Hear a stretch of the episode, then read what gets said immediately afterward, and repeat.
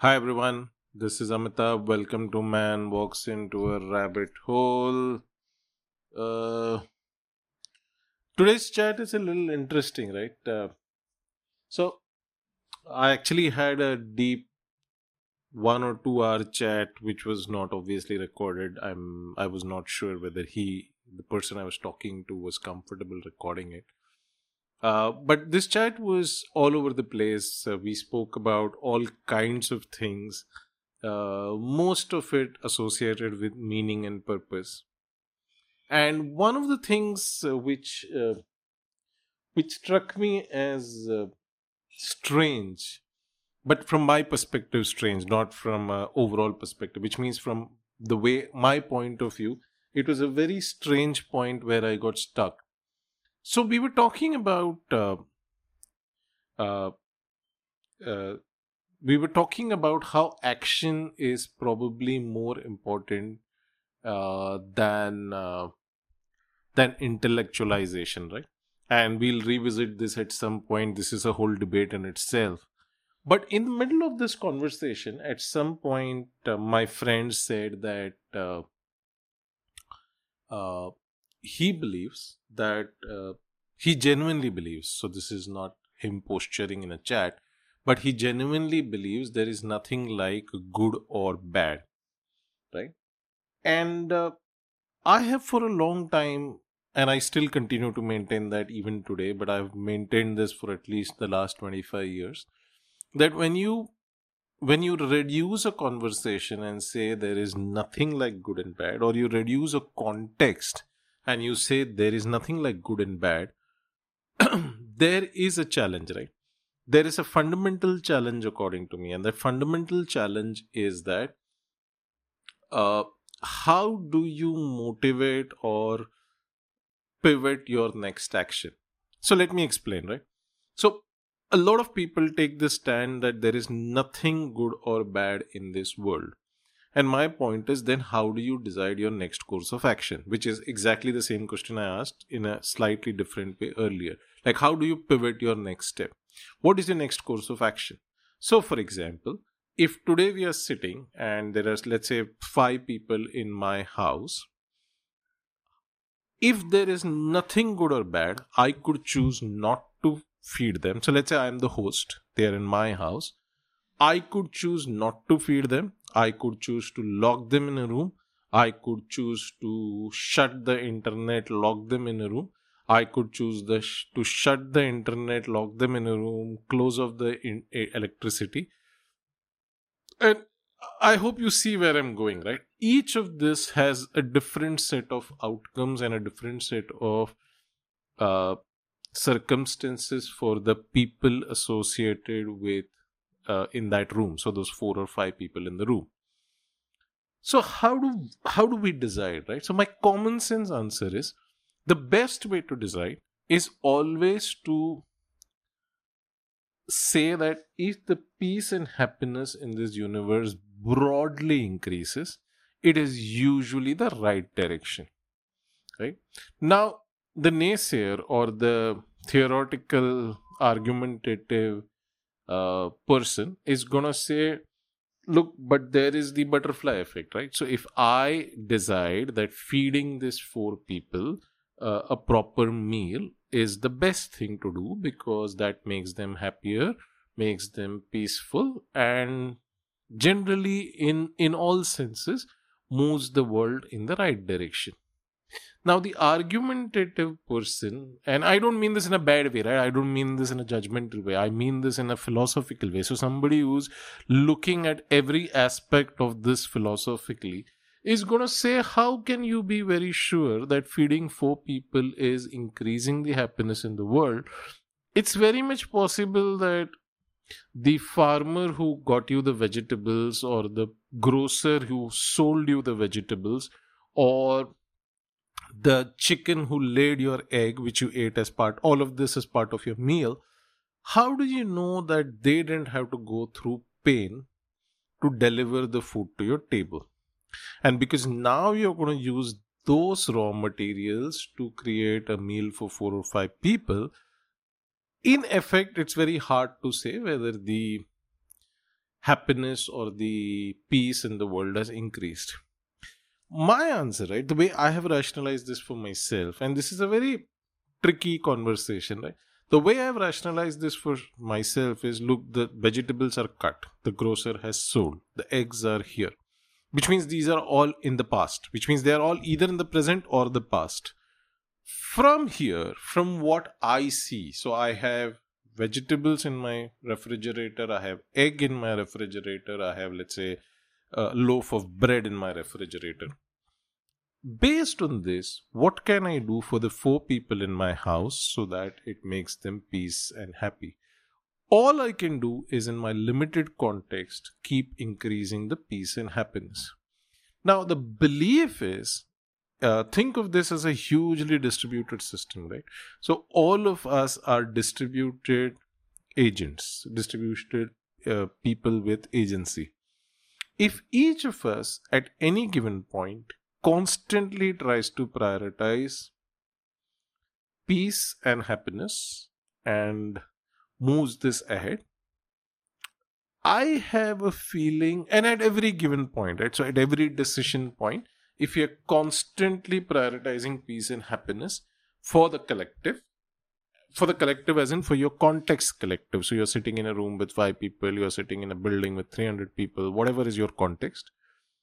If you can prioritize this, my general belief, and maybe it's a naive belief, but my general belief is the world will get to a better place. So that's how I decide. Now, peace and happiness seems fairly arbitrary. So what I usually reduce this conversation to is you broadly know that peace and happiness are a proxy for what good might look like right? What what good in a particular circumstance can look like.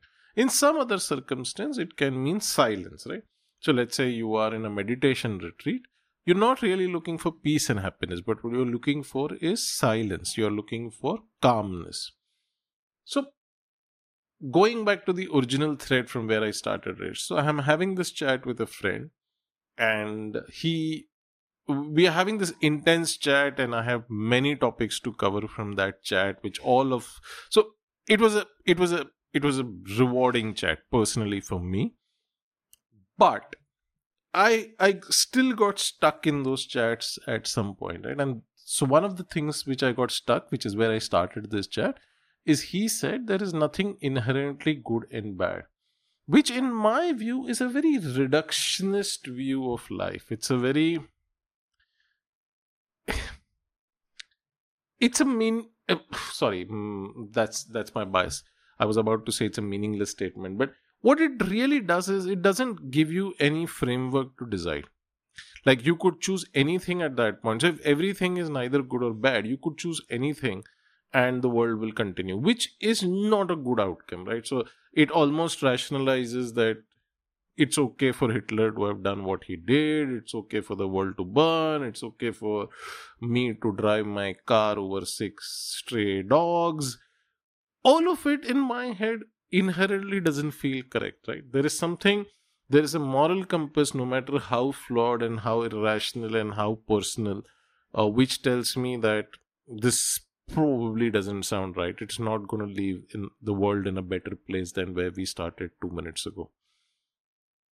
So, my question to my friend, and now I'm coming to probably summarizing where this chat is going, was does he understand? So, when he said there's nothing like inherently good and bad, I told him, look, if you don't know what good looks like, or if you don't have a strong definition of good looks like, how do you operate? And he said, Look, I don't operate. I just know that this is what I have to do. Like each person has a role, and I play that role. And I said, Look, but that role is decided hopefully on the basis of what is good and bad. So, for example, my role is cooking food for the four people at home. The reason probably it is chosen for me and not for some others of those four people in my room is because I'm the host. I know my house. I know how my uh, cooking range works, and I probably know how to cook. So I'm gonna cook for these four or five people. So it's it's hard for me to rationalize saying look my role is cooking and hence i'm cooking. That doesn't sound right right? Somehow we arrived at the decision that it's my responsibility or desire or action to cook and based on that we move ahead the other thing i was asking my friend and which again i got stuck upon is if you don't have a strong definition of good like this is obviously a repetitive statement but if you don't have a strong definition of good then how do you wake up tomorrow morning and motivate yourself to try and do something different or remarkable at work right? Or in your personal life? And i think in both of these uh, we went around in circles right we went around in circles i didn't get a great answer i didn't get a great answer and this is not to blame him in fact as I said, I give him a lot of credit. It was one of the most fascinating chats I've had in a long time. But to me, uh, I actually found a logical inconsistency in the whole conversation, right? Because I was struggling immensely with the idea that how do you decide the next course of action for you at any given point if you don't know what good looks like. So you have to constantly have an updated version. Not constantly, but as many times as you have to decide. So if you have to decide once a quarter, you need, let's say you want to decide once a quarter in terms of whether the job I'm doing is the right job.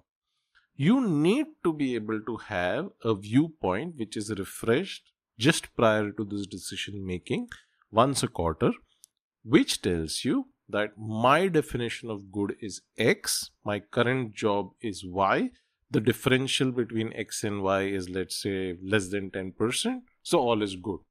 On the other hand, if the differential between X and Y is, let's say, 50%, which means my current job is less than 50% matching to my ideal job or what my good job looks like, I have to think of course corrections, which could be as extreme as me shifting my job which could also be as simple as me trying to improve on whatever things are broken.